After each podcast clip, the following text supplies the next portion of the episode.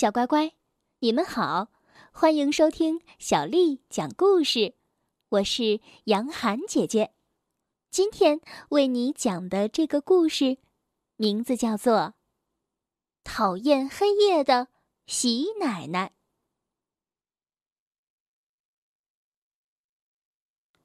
河镇附近的山区里住着一位老奶奶，大家都叫她喜奶奶。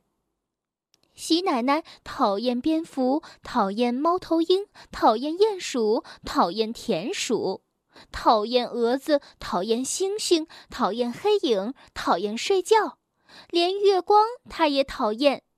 说来说去啊，她讨厌的就是黑夜。喜奶奶对她那只老猎狗说：“要是我能把黑夜赶出河镇。”太阳就能永远照着我们的小茅屋，真不懂为什么从来就没有人想过要把黑夜赶走。他用小树枝扎了一把扫帚，要扫掉茅屋里和河镇山区上面的黑夜。他又扫又拨又扒又挥的，但是每次向窗外一看。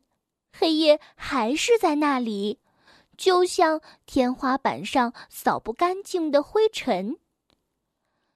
徐奶奶拿出缝衣针来，把麻布缝成一个个结结实实的麻布袋，看看能不能把黑夜装在里面，拿到河镇山区外去倒掉。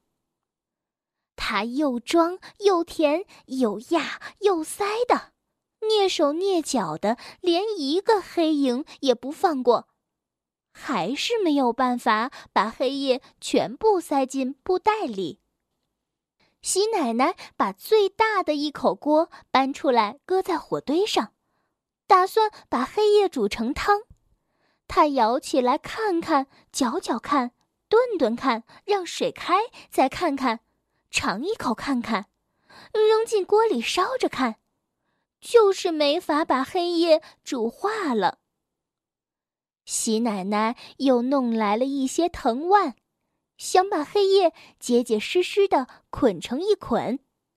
她想，带到市场上，说不定有人买。可是她捆不住黑夜。喜奶奶像剪羊毛似的去剪黑夜，咔嚓咔嚓。但是从天上掉下来的只是一些云。他把黑夜扔给躺在破布堆上的老猎狗，但是老猎狗吃不下去。他把黑夜塞进床上的草垫里，但是黑夜又跳了出来。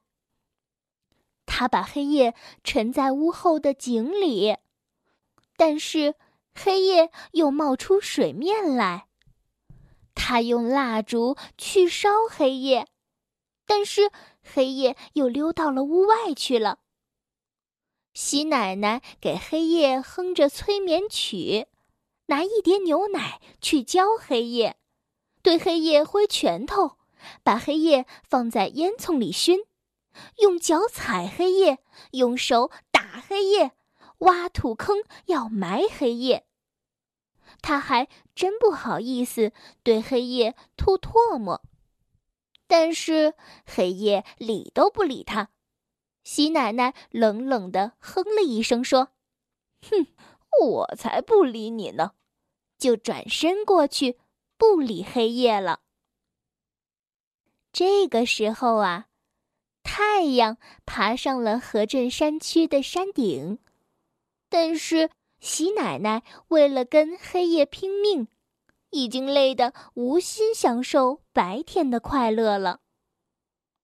她安静下来，在铺草垫的床上睡着了。等黑夜再回到河镇，她到时候又有力气好好的跟他干一场了。这就是喜奶奶和黑夜的故事。小朋友们，在生活当中，你喜不喜欢黑夜呢？那是为什么呢？